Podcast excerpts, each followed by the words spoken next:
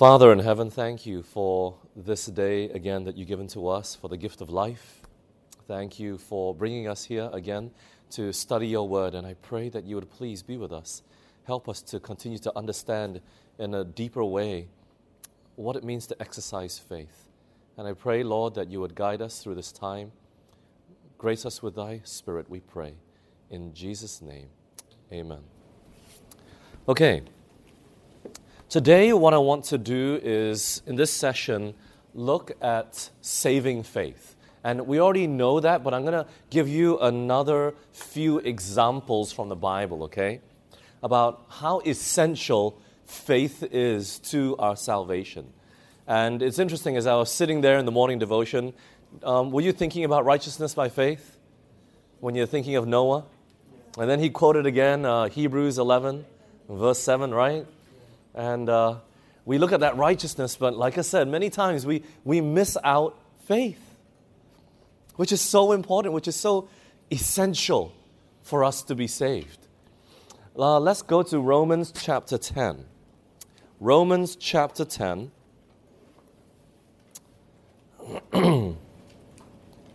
Starting in verse 6, we're going to read all the way to verse 9.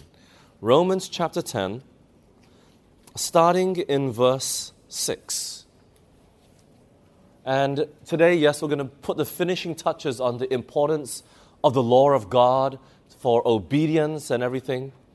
But in Romans chapter 10, verse 6, the Bible begins by saying this But the righteousness which is of what?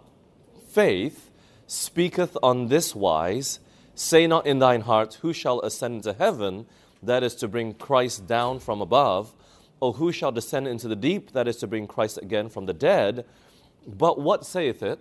The word is nigh thee, even in thy mouth and in thy heart. That is the word of what? Faith which we preach. That if thou shalt confess with thy mouth the Lord Jesus, and shalt believe in thine heart that God hath raised him from the dead, thou shalt be what? Saved. How are we saved? According to those last two verses, or even that last verse. Verse 9 How shall we be saved? Confess with thy mouth and what? Believe with thy heart. Look, the only way that we can be saved is once again through belief, faith.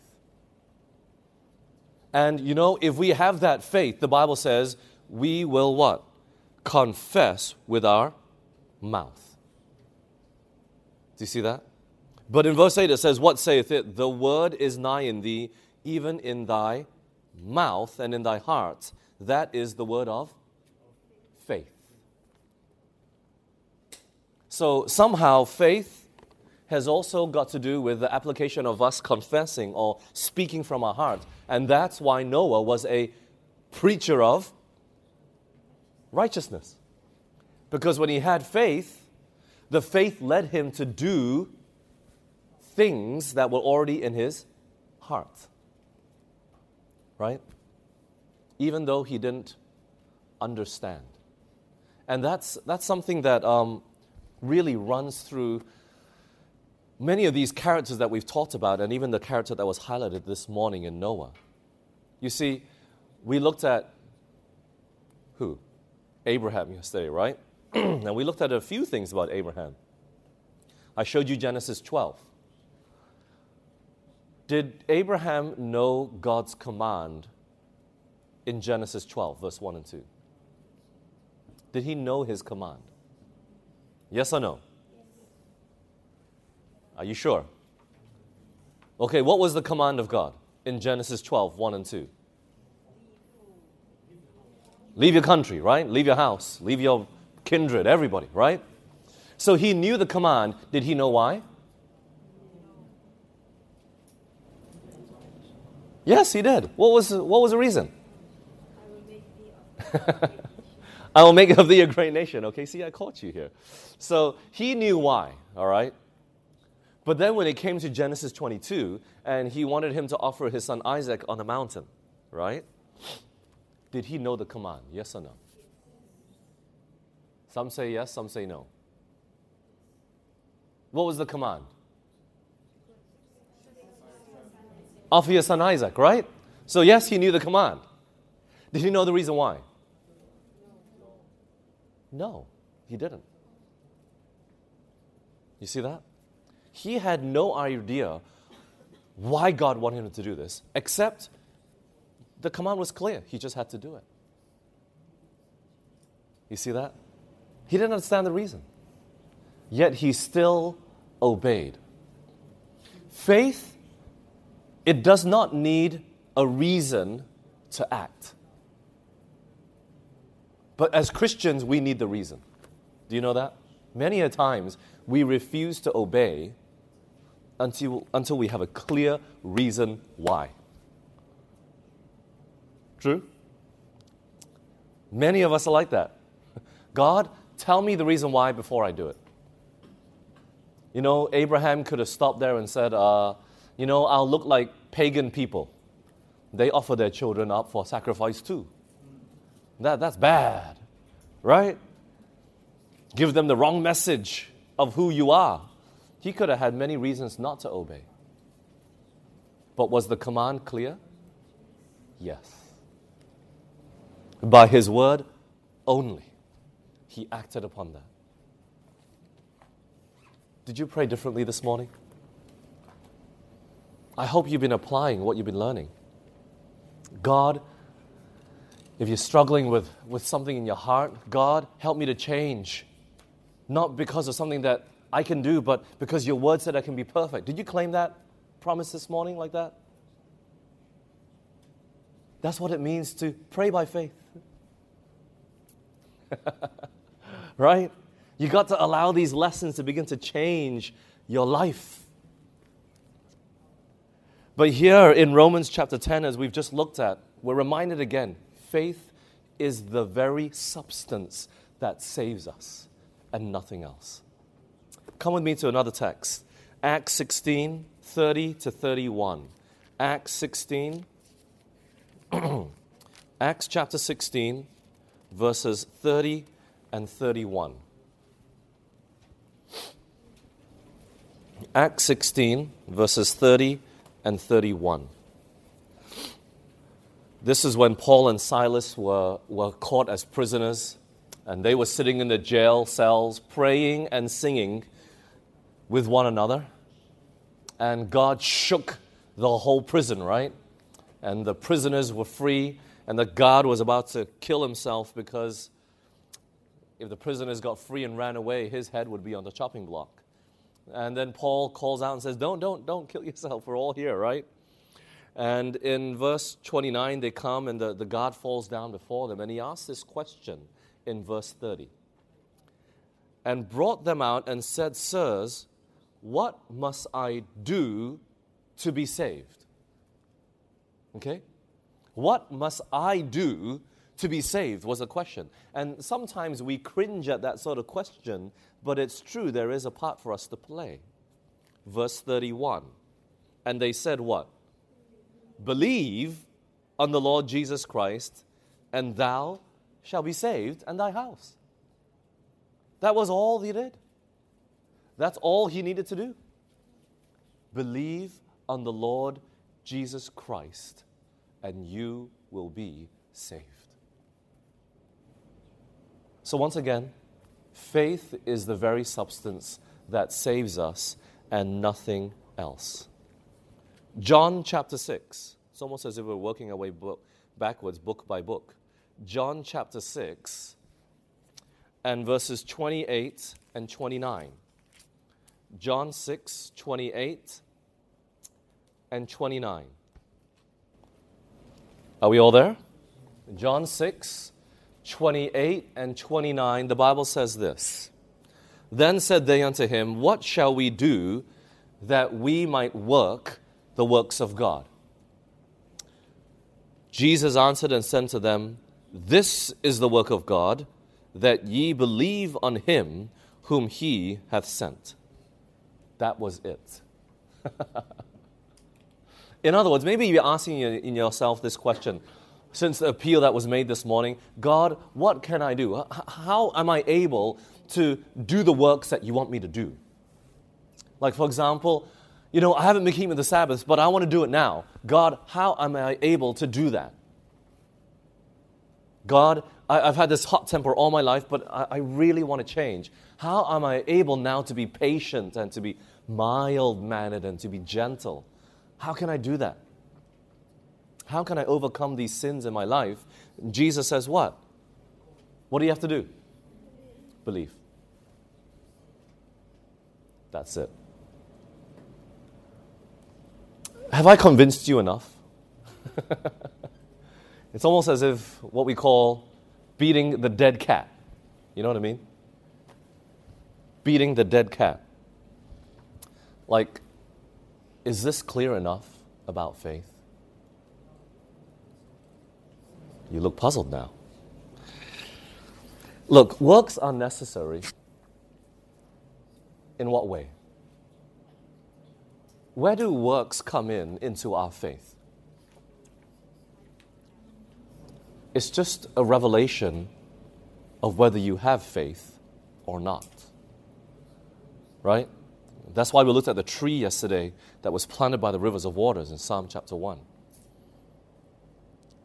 But the problem is, many think that faith is a passive thing.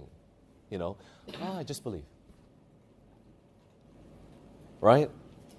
But they don't realize that faith is active. It's the most substantial thing and the only real foundation that the Christian Christian can have.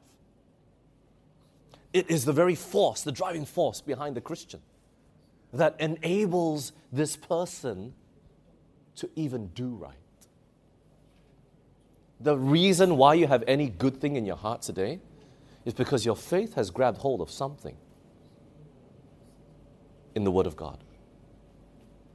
The fact that you're patient is not because you, your whole family was just a quiet and patient group.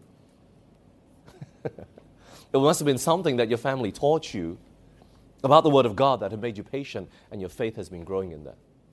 Do you realize that? Anything good. James chapter 1 says, Every good and perfect gift is from where? From above, right? So anything good in us is because faith is the active agent that is working in our heart. But then, how do we harmonize those statements in Revelation where it says, Blessed are they that do his. Come with me to Revelation 22. Revelation 22. And verse. Let me find it real quick. 14. Revelation 22 and verse 14. Because, you know, this is where we begin to emphasize the law, but we, we can emphasize it in this way, but not forget faith. Okay? Because sometimes it's easy to forget faith when you emphasize these sort of texts. Revelation 22, verse 14, the Bible says, Blessed are they that do his commandments, that they may have right to the tree of life and may enter in through the gates into the city.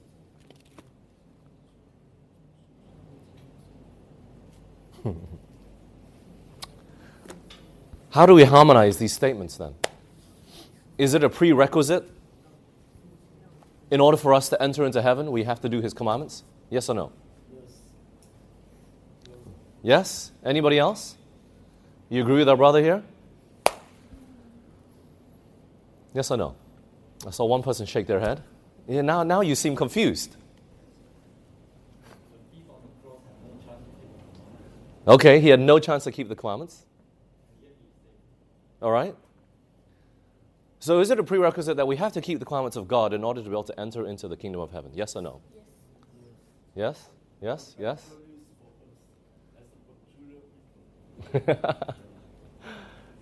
okay, so most of us say yes. And you know what? I agree with you. But remember, the only way that we're able to keep the commandments is because of what? The faith of Jesus. Are you with me? Had the thief come off the cross, he would have started keeping the commandments of God. Are you with me? He just didn't have the chance to show his works that he was saved. By what? Grace through faith. You see? Can, can you see faith? Yes or no? Mm. Come with me in your Bibles to Mark. You see, this is the problem where I have my church members sitting in my, uh, in my studies here because you, you know what I preached before. But come with me in your Bibles to Mark chapter 2. Can you see faith? Because faith is the very thing that saves us, but it almost seems like faith is a mystery and something that works in our mind and our heart, isn't it? But come with me to Mark chapter 2, and we'll start in verse 1, okay? And again he entered into Capernaum after some days, and it was noised that he was in the house. And straightway many were gathered together, insomuch that there was no room to receive him, no, not so much as about the door, and he preached the word unto them. And they come unto him, bringing one sick of the palsy, which was borne of four. Verse 4. And when they could not come nigh unto, the, unto him for the press, they uncovered the roof where he was. And when they had broken it up, they let down the bed wherein the sick of the palsy lay. Now let's read verse 5 together. When Jesus saw their faith. Do you see that? When Jesus saw their faith, he said unto the sick of the palsy, Son, thy sins be forgiven thee. What did Jesus see? Faith. Okay, but apart from faith, what did Jesus literally see? Okay, let the, the, let the man down from the roof. What else? Okay, that's too general. Apart from faith, what did they see? What was the action? You all sound so not confident. So he let them down the, from the roof. What else? It's in the Bible. Don't look at me. It's in the Bible. What else did he see?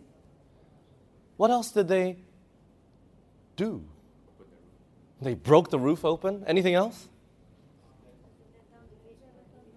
Okay, you already said that. they tried to come in through the house, through the door, through the window, right? I'm sure Jesus could have heard them or seen something through the windows, right? It's like, excuse me, excuse me. And people are shuffling, but they don't, they don't want to move for him, right? They saw, he saw their persistence. He saw action. Does action, in a sense, save them? No, it's just a revelation of their faith. But you cannot be saved without that action. James chapter 2. Let's go there. You know, many people say that we must have faith and works together, and that's what we see in James 2, right? But you have to read this carefully. Let's go to James 2 and let's read again that verse that we read yesterday, verse 20. James chapter 2, verse 20. How does faith work? It says what? But wilt thou know, O vain man, that faith what? Without works is dead, right? Now, if faith without works is dead, that means the absence of works shows the absence of what? Faith. You have no works, you have no faith. Does the action itself save us? No, then it doesn't. so, really, when you go back to Revelation 22, you see, do you see how easy this theology can get to the point where you just mess it all up? Blessed are they that do his commandments, that they might have right to the tree of life, right? Does the action itself save us? No, it doesn't. But do you see how easy it is to preach something different?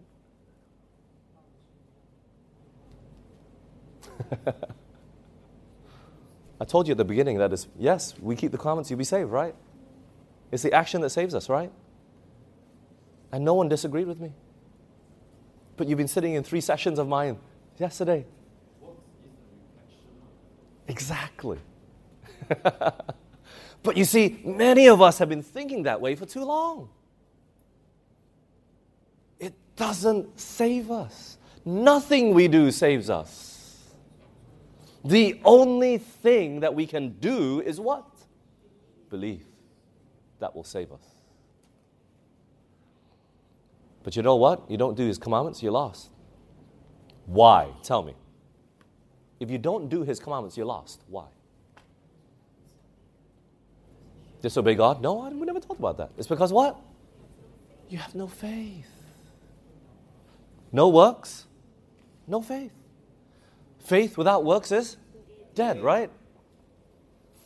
So when it comes to James 2:14, I want us to come to there. Verse 14. James chapter 2 verse 14, the Bible says, "What doth it profit, my brethren, though a man say he hath faith and have not works? Can faith save him?" The answer of course is no, right? But then we come down to verse 18. Yea, a man may say, Thou hast faith, and I have works. Show me thy faith without my works, without thy works, and I will show you my faith by my works. Is that possible? No, it's not. Because you see, you know, this is where man is making a false profession. Because if you go back to verse 14, right, it says what? What does it profit, my brethren, though a man what? Say he has faith and have not works. Can a man say he has faith and not works? Can he, listen, listen to my emphasis. Can a man say he has faith and not works? Let, let me say it again. Listen to my emphasis. Can a man say he has faith and not works? Of course he can. I can say anything I want, right? Doesn't mean it's true. Sorry? Right. You know, this is why many people, it's, let me tell you, it's these people that say they have faith and not works that turn around and say, Stop judging me. Are you with me? It's so easy to say, hey, stop judging me by my works. How do you know I'm not doing right? Right? Just because I don't do this, just because I don't do that, stop judging me. It's these sorts of people that bring out this huge issue about being judgmental. Are you with me? It's these people that say I have faith, I say I am saved. Stop judging me by my works. Do you see that? This is the big issue that really confuses. I mean, this is, we're going to the other spectrum now, right? One side is all about works, the other side is all about faith. But you can't, you have to have both you can't have true works without faith. And you might think that it is so, but you know what? People point out all the time that how about the, the non Adventist, the non Christian, right? Have you met these non Christians that are just so generous, so kind, so loving? They seem to have like the fruits of the Spirit. Yeah, yeah I've seen that. You know, then, then we make the, the claim that that's why it's better to find non Adventists, right, than Adventists. Because this Adventist is so mean and so, ah, right? Calm down, brother. But when it comes to this, though, how do we harmonize that? This situation, those that are non Adventists. Are they saved? We don't know. we don't know. Come with me to Romans chapter 2. And it's a text that, it was a, kind of like a question, you know, that was thrown out yesterday. Are only Adventists saved? Or, no, no, it's not. And I made a statement that was just to flip it on its head, but I, I really wanted to show you this text. Romans chapter 2 and verse 13 to 15. This is the text for the non Christian or non Adventist. Okay? Romans chapter 2, starting in verse 13. The Bible says this for not the hearers of the law are just before God, but the doers of the law shall be what? Shall be what? Give me another word for justified. Made righteous. Okay? So look, the doers of the law shall be made. Hey, but wait a minute. Romans is a book of all about living by faith. We read this Romans 1. okay? But he says what? The doers of the law, just like how Abraham did what? Yesterday we looked at this. He did what? He sacrificed his son, Isaac. Was that a law? Yes, because God said, Abraham, offer your son Isaac. It was a command. And if he didn't do it, he was breaking God's word. Right? So the doers of law shall be justified. Abraham, he was righteous, but his faith wasn't perfect until he did that act in Genesis 22. But look, the doers of law shall be justified. Now, verse 14. For when the Gentiles which have not the law, so who are the Gentiles today? Non Christian, non Adventist, right? They don't have the law. Do by nature the things contained in the law. These that don't have the law, they are a law to themselves. Okay? So, all these Christians, I'm sorry, all these non Christians out there, they don't have the law of God. They don't even know what the Ten Commandments are. But by nature, they do the things in the law. They said, These who don't have the law, meaning these Gentiles, it is a law to themselves. In what way? Verse 15. Which show the work of the law written where? In their hearts. Their what? Conscience also bearing witness and their thoughts the meanwhile accusing or less else excusing one another. What accuses them or excuses them? No, it doesn't say that. What excuses or accuses them? Their thoughts. And of course, you are right, but what really in our mind accuses and excuses us? It's our it's our conscience. Right? Does everybody have a conscience in this world? Yes or no? Yeah. You know, evolutionists cannot explain where the conscience came from? no one can explain where the conscience came from. But you know what? You don't have to be a Christian to have a conscience. Everybody has a conscience. And so that's why, when it comes to those that are non Christian or non Adventist, they are able to be in heaven because there are some in the world, although they have never even heard of the name of Jesus, they are doing all the good that they know to do. Are you with me? It doesn't mean it's right in the according to the Bible. Yes or no? Okay, you, I lost you. Let me say this again. There are those in the world that have never heard of the name of Jesus. Okay? They're non Christian. But they are doing all the right that they know in their mind to do. Does everybody have a sense of right and wrong? Do you have non Christian friends? Do they have a sense of what is right and wrong? Yeah. Do they believe we shouldn't kill?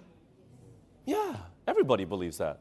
You don't need to be Christian to believe that killing is bad. But here's a question What's the difference between them and us then? If they can be saved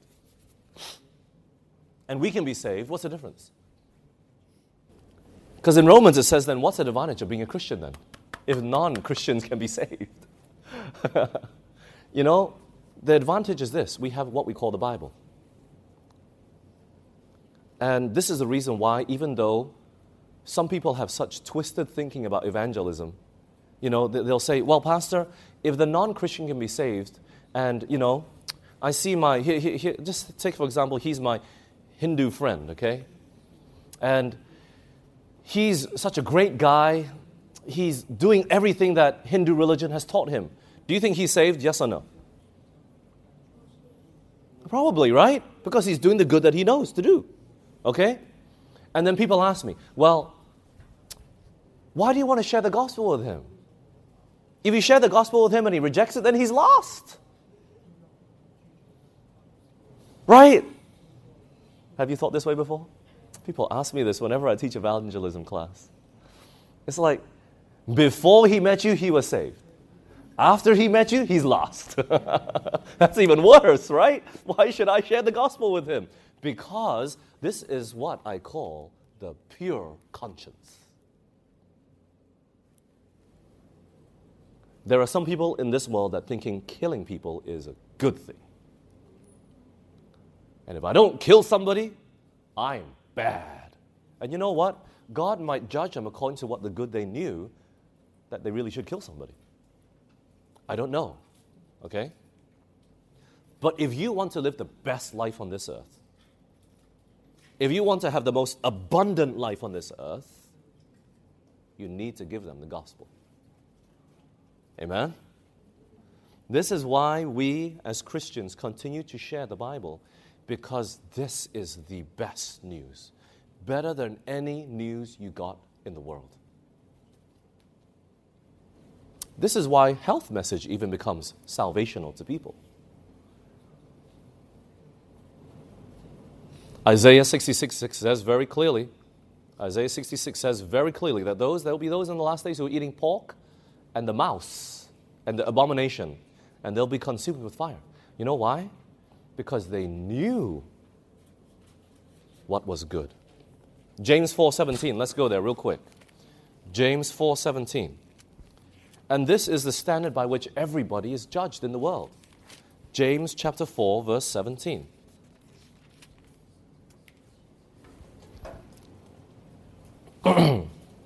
this applies not just to the Adventist, not just to the Christian, but to every person living on the earth. Are we all there? James chapter 4, verse 17. The Bible says this Therefore, to him that knoweth to do what? Good and do it not, to him it is what? Sin. Sin is not just a transgression of the law. Sin is also knowing what is good, but not doing it. And you know, in the world, if you know what is good and you don't do it, you know what happens? Your conscience begins to bother you. Right? When your mom says, son, no computer game while you are studying during the week. You turn on that computer and you're disobeying mom and dad and you're playing a computer game. And you hear the garage door open and your heart starts pounding really fast. You know what's happening? Your conscience is condemning you. Are you with me? To him that knoweth to do good and doesn't do it, it becomes sin. So, does element, everyone have an element of faith? Yes. Because we are not saved by our works, we are saved by faith. To the Christian, it's faith in the Word of God. To the non Christian, it's faith where then? In our conscience. Because you know what is another name for the conscience? It's called the Holy Spirit. It's called the Holy Spirit. Come with me to Hebrews. Hebrews chapter 4 and verse 12. Hebrews chapter 4 and verse 12. Let me show you that the Holy Spirit is also our conscience.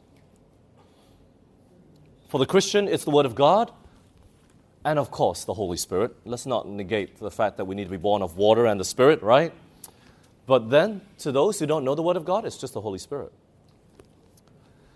Hebrews 4:12 For the word of God is quick and powerful and sharper than any two-edged sword piercing even to the dividing asunder of soul and spirit and of the joints and marrow and is a what?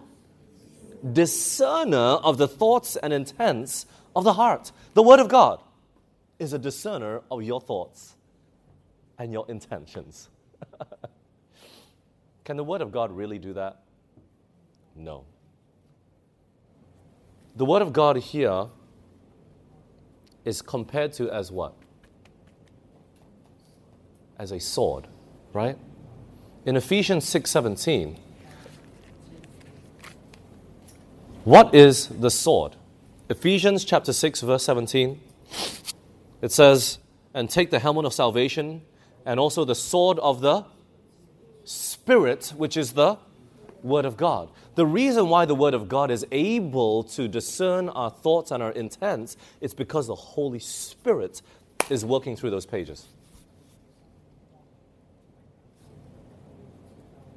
Do you see that?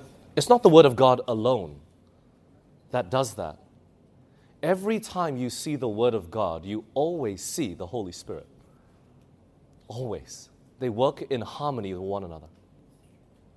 But the person that doesn't have the Word of God, that is not Christian, never heard about the Bible before, to everybody, there's given a measure of the Holy Spirit as well.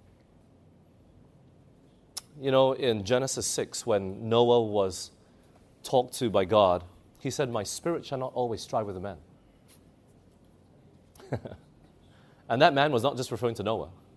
Because if Noah didn't have the Holy Spirit during the time of the flood, he would be lost with everyone else, right? It was all the other people that the Holy Spirit does not strive with men.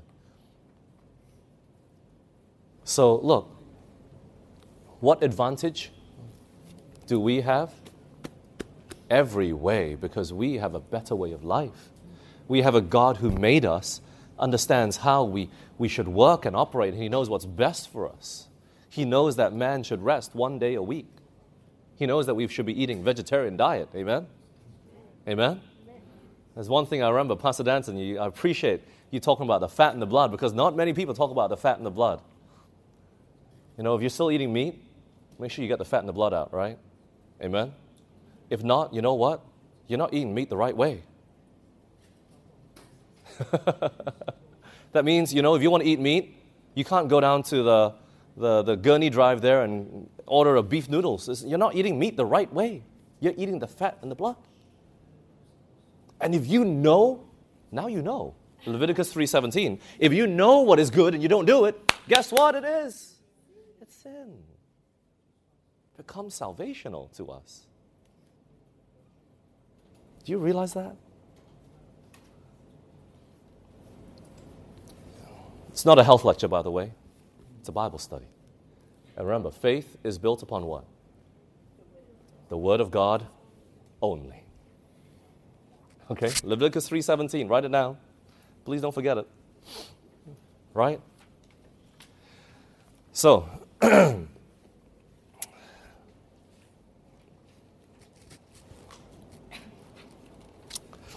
me show you a few quotes from the pen of inspiration, some of my favorite quotes on faith. Um, taken from Mind, Character, and Personality, Volume 2, page 539.5. This is some of my really favorite quotes that I like about faith. There's a lot out there, of course.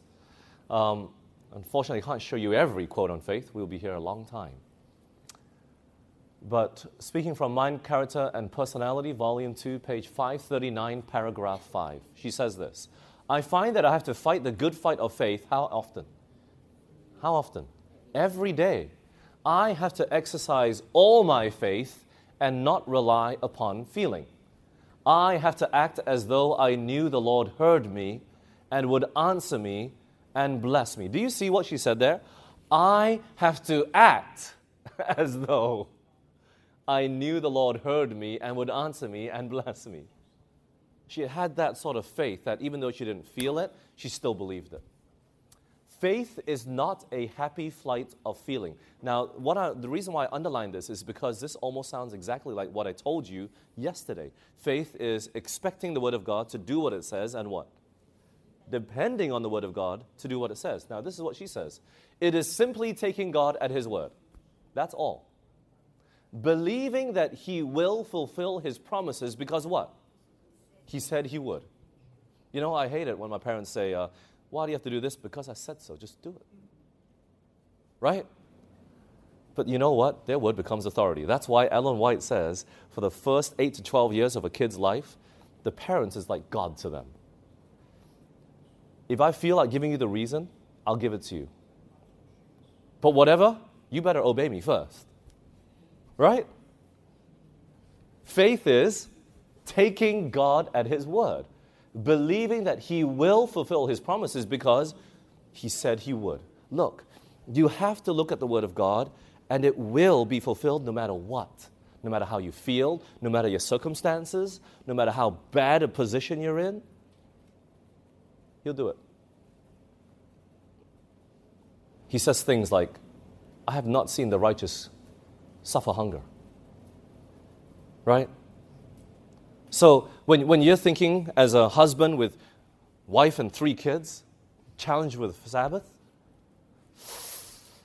God, should I do it? If I don't, how am I going to support my family? I got a loan, I got, you know, petrol, food, I got to do. Provide for the, provide for the family. Remember the text. God said, I'll provide for you, right? Matthew 6.33, seek ye first the kingdom of God and his righteousness, and then what? All these things shall be added to you. What is righteousness? To do right. Is keeping the Sabbath doing right? Yes. Then you got to take him at his word and believe he will fulfill his promise. He will provide for you and your family. Don't worry. That's how we make the words of God practical. God's amazing grace, 266, paragraph 5. We are too faithless, she says. Oh, how I wish that I could lead our people to have faith in God. They need not feel that in order to exercise faith, they must be wrought up into a high state of excitement. okay? You know, sometimes we, we uh, uh, associate our faith too much with emotions, and people don't realize that. And they go away from this and they, they think, oh, God is not with me because I'm in this down situation. All they have to do is what? Believe God's word. That's all you have to do. Amen? Amen? Just as they believe one another's words. Hey, don't you believe one another's words? We, we believe actually one another's words more than we do the word of God. He has said it, and he will perform his word. It's that simple. Calmly rely on his promise because he means all that he says. Say, He has spoken to me in his word, and he will fulfill every promise that he has made. Can you say that with me? One, two, three. He has spoken to me in his word, and he will fulfill every promise that he has made. You got to believe that. God said it, God will do it. You know, in Hebrews it says that he couldn't swear by any greater than upon himself. You know why? Because his word is so powerful to perform it. He can't lie. It Just depends whether you think God is trying to deceive you or not. right? Do not become restless. Be trustful. God's word is true. Act as if your heavenly Father could be trusted. In other words, what she's saying is many times we don't act like God can be trusted. And we take the whole situation into our own hands. And we try to work it out for ourselves act as if you can trust your Heavenly Father. That everything He says is what? True. So realize that it's not God that needs to change, it's our mindset of how we look at the Word of God needs to be changed.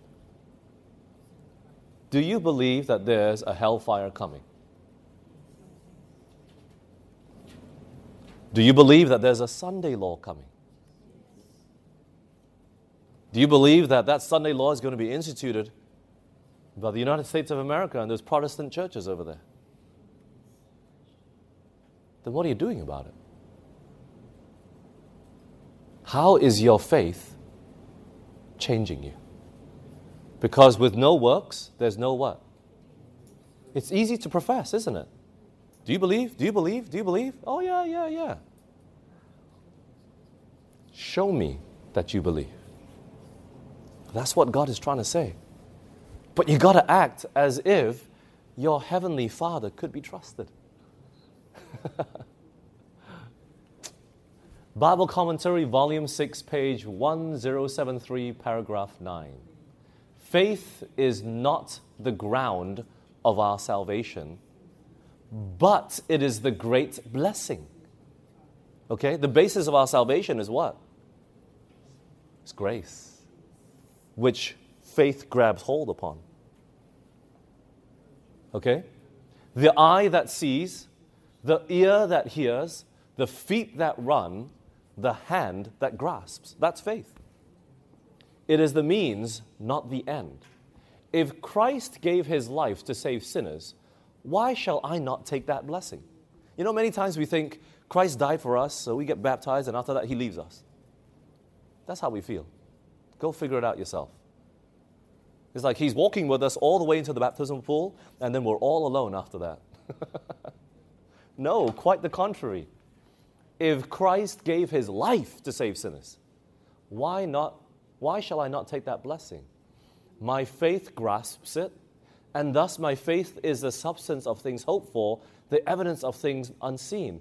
Thus, resting and believing, I have peace with God through the Lord Christ Jesus, Jesus Christ. But, okay, so did you hear the question? So, it's, for example, what she's saying is if, if we claim a promise of God, and will it come true in spite of, even though I might be unfaithful, like Abraham, he had Hagar, but then eventually he had what? Isaac, right? Will his promise still come true? Absolutely. In what way? Let's give me a promise in the Bible. That will be the head and not the That will be head and not the tail. Will that happen one day? Yes. When? Oh, we do. Definitely. If it doesn't happen in your lifetime, it'll definitely happen later on in your lifetime. I mean, this earthly life. When you're standing in the New Jerusalem and you see Satan and all the wicked burnt up, do you think you're the head, and not the tail? Yeah, it'll definitely be fulfilled. but do we want to claim that promise for now? Yeah. And you know, if it takes years and years and years, okay, so if we're a prophet like Joseph, and we have a dream and a vision from God, and He tells us clearly that our brothers are going to bow down to us, how long did it take for that dream to be fulfilled? Huh? 12 years?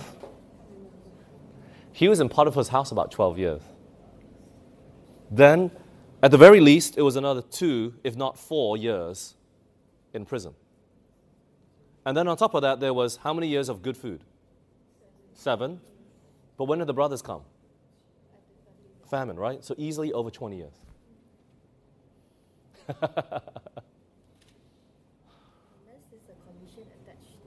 Of course, if there's a condition attached to the promise.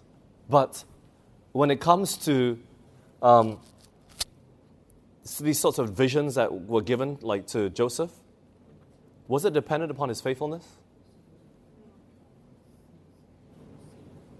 Of course it was. If he had an affair with Potiphar's wife, do you think he would be standing before Pharaoh? He'd be dead. Right? You see that? But Abraham wasn't faithful. He had Hagar. I know, but no one killed him because of his unfaithfulness.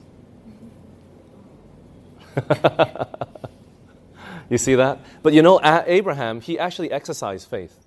Why? Because his body was already dead by the age of 86. Do you know that? So he first considered not his own body dead. And he went into Hagar and had seed. And that's why when, when it came to the situation where Sarah said, What? God hath restrained me from bearing, it still took a miracle for Abraham's body to come back to life. Do you see that? So when we look at these promises, are God's words promises that will be fulfilled? Absolutely. We, our part is not whether they will be fulfilled or not, though. Because then Abraham could have sat there and reasoned with God God, Isaac is the son through which you promised there will be many seed like the stars of heaven that cannot be counted, right? He could have stopped himself from obeying. Why did God allow allowed his body to be resurrected when he's not the right woman? Because he had faith. Sorry, did you hear the question?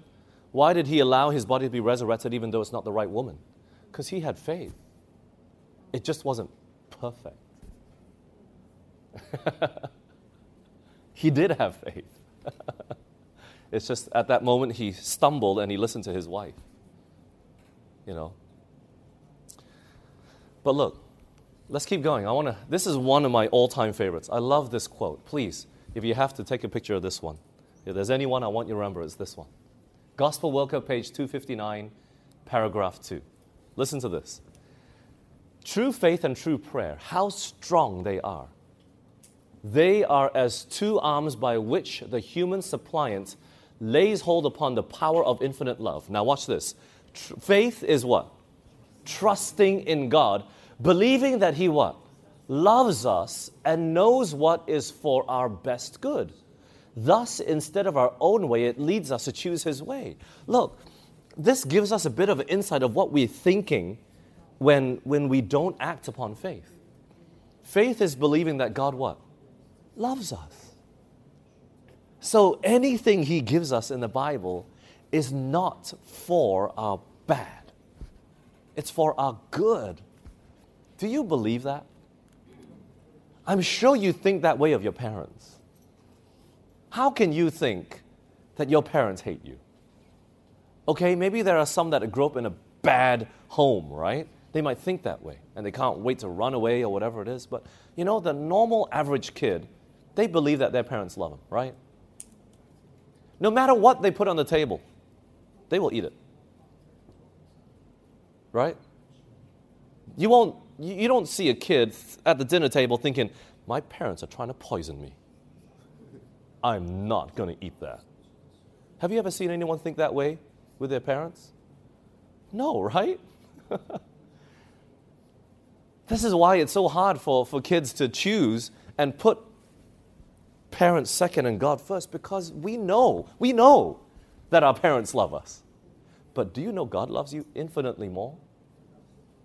And that everything He has put in here is a love letter to you?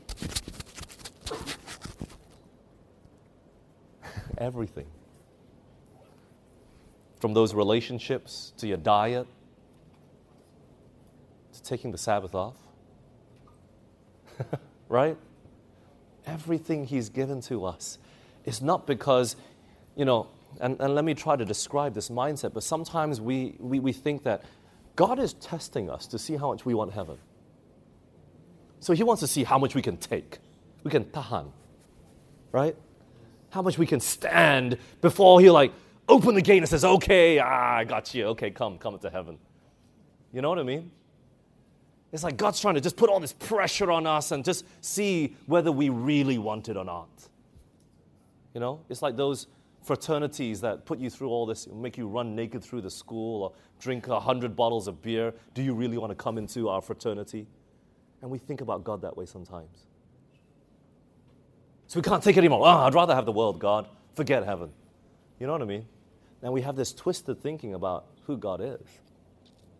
But faith is believing that God loves us and knows what is for our best good. And you know, as a result, if you have this mindset, it is easy, instead of choosing our own way, it leads us to choose His way. In place of our ignorance, it accepts His wisdom. In place of our weakness, His strength. In place of our sinfulness, His righteousness. Our lives, ourselves are already His. Faith acknowledges His ownership and accepts its blessings. Truth, uprightness, purity are pointed out as secrets of life's success. It is faith that puts us in possession of these. Every good impulse or aspiration is the gift of God. Faith receives from God the life that alone can produce true growth and efficiency. You know, when you realize that God knows best and He really loves you, you're willing to say, you know what, God, I really don't know the best. and I always like to talk about this because it's the Adventist sin, apart from eating meat. it's coffee. You know, there's so many. I even see my church members in Taiwan, they go out and buy coffee on Sabbath and try to hide it from me. It's just so sad. I feel sad because they're trying to hide from me and not from God. You know, when we're ignorant and you see something like that, coffee and tea drinking is sin. Our natural reaction is to, if we like it, we try to reason our way out of it. Well, coffee makes me more alert, helps me perform better, helps me to get up from my work and uh, from my sleep, and I can, you know, go to school and go to class and go to work. And we try to reason things out, don't we? And honestly, look, I'm not a scientist. I can't tell you exactly how coffee works. I have not gone into the lab and tested it and, and, and managed it with 100 test subjects and see what really happens. I haven't done all of that. But then you can go to the websites and you see that coffee is good for you, isn't it? You can find research there. You can find research that wine is good for you, right? And, and all these things. But when we say, God, I know you love me, and you read that and it comes in conflict with what you're thinking, and feeling and practicing. Faith will tell us, God, I'm ignorant. I really don't know. I'll accept your wisdom. Why? Because I know you love me. And then you know what? As a result, it is so easy to grow as a Christian and start applying everything without questioning. You know, that was the experience of Abraham. In Genesis 22, when the voice came to Abraham and he told Abraham to go sacrifice your son on the mountain, right? You know, Ellen White, you want to know what she writes? She says, Abraham went back to the tree where he met the three men that were walking along the way. Do you remember that story? And then, you know, one of them was Jesus and he stayed back with, with Abraham, and the other two went to Sodom and Gomorrah to save Lot, right? He went back to that tree and he waited and he waited. Nobody came. And we're told that the voice that spoke to him in that morning did not come back to him at all until he had the knife raised up over his son.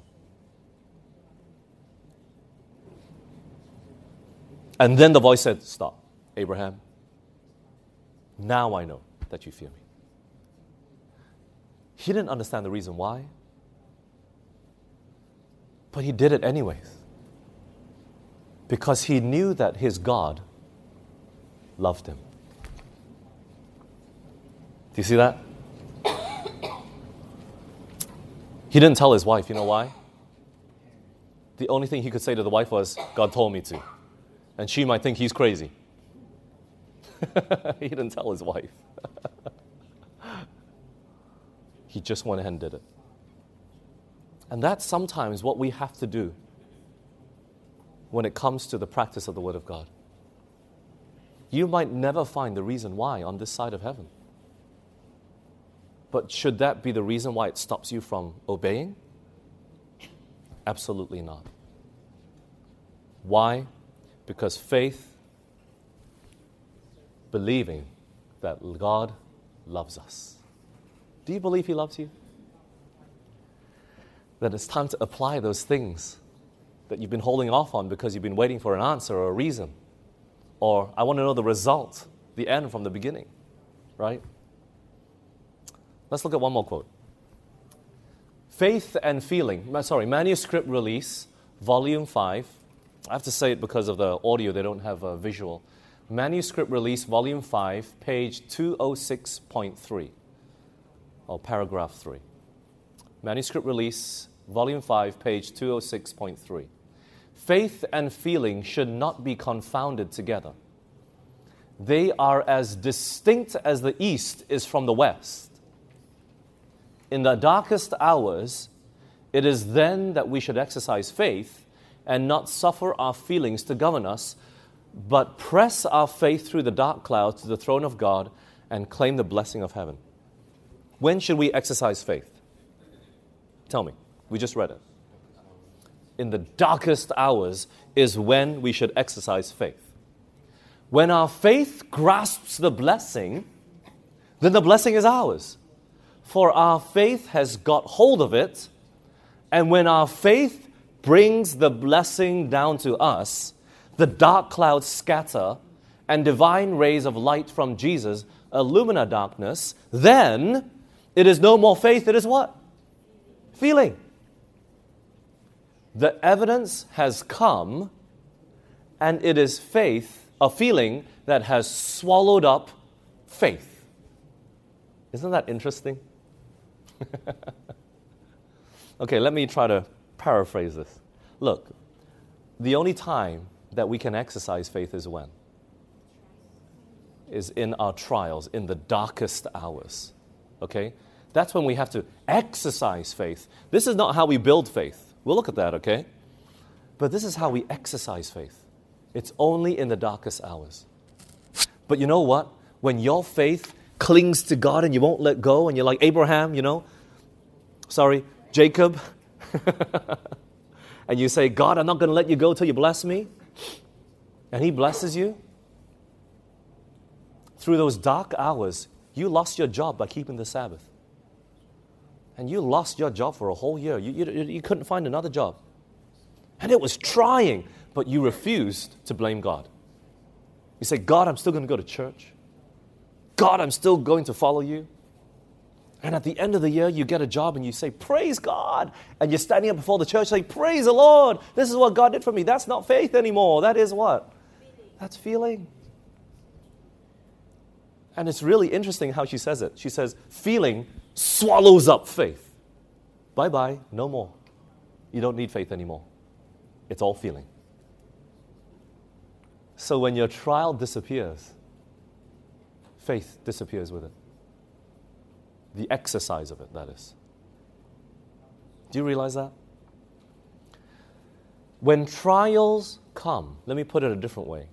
When trials come, they don't build your faith. Do you know that? Many people have this wrong understanding of I need trials in order to grow. No. All trials do is reveal what sort of faith you have. Okay? All trials do is reveal what sort of faith you have. They don't build your faith. Let me give you an example when a soldier goes out to war, is he building, is he training now when he goes out to war? No. It just reveals whether he's trained or not. You know what I mean? If you don't know how to hold your sword in war, you can't say to the enemy, just wait, just wait, just wait. How do you hold your sword? You think he's going to teach you? Yes or no? Of course not. You just have to fight it just reveals whether you've been practicing or not, right? That's the trial. You have to be the soldier in times of peace. You take a wooden sword and with your friend you ha ha ha ha or whatever, right? You go, uh, you take the real sword and chop the wood, right? Build up your strength and your stamina, right? Know how to hold your sword put on the armor and, and run with it and see how long you can run for, whatever. You, I don't know what you need to do, right? But in times of peace, that's when you train for war. In times of peace, this is where you have to build your faith. And when the trial comes, your faith will be revealed what sort of foundation you are building upon. Do you see that? So, how is your faith today? You won't know until you go through a trial. It will not be revealed, at least to men and women around you. You will not know until the trial comes. And so, what we try to do now is build your faith, help you to build your faith, to grasp the promises of God. I'm sorry, I don't know how long I've gone for. Oh, it's over an hour already. Um, do you know what time the session is meant to end?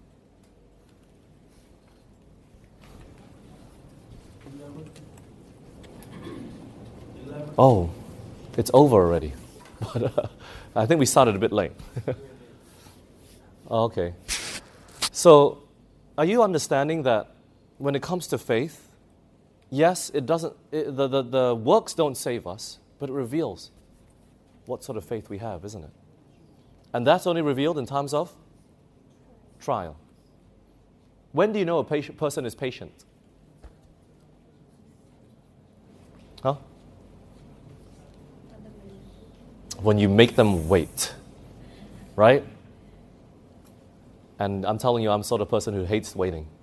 I like to be punctual. I'm not always, but at my very best, I like to be punctual.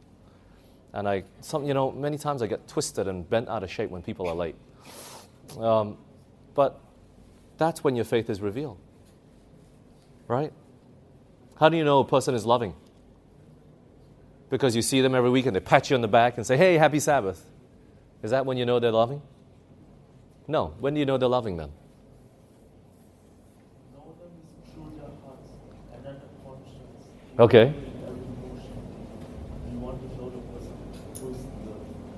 passion. What situation do you need to go through to know whether a person loves you or not? Try waking them up at 1 o'clock in the morning and say, uh, uh, I need help with my car. Got a flat tire. right? See whether they'll come. It's through those trials that your faith is revealed. So, next session, we're going to look at how we can build our faith. I've been touching it here and there, but we're going to go through and know how we can use our sword and fight the devil and do those things that need to be done, right? So let's have a word of prayer and then we'll stop here for the time being. Let's pray. Father in heaven, I thank you for giving us a measure of faith. I thank you that you've given us tools by with which we can fight against the devil. And Lord, I thank you that you are more than willing to bless your people and that you love us with an endless love. Help us, Lord, to always remember that. And so, as our faith reminds us of that, it will then become easy to choose your way instead of ours and to follow in the footsteps that you have outlined and not question, but to believe and to be trusting in you. So, Father, please continue to build our faith, continue to guide us, and teach us how to continue to exercise this faith that you've given to us. For we pray in Jesus' name. Amen. This media was brought to you by Audioverse, a website dedicated to spreading God's Word through free sermon audio and much more. If you would like to know more about Audioverse, or if you would like to listen to more sermons, please visit www.audioverse.org.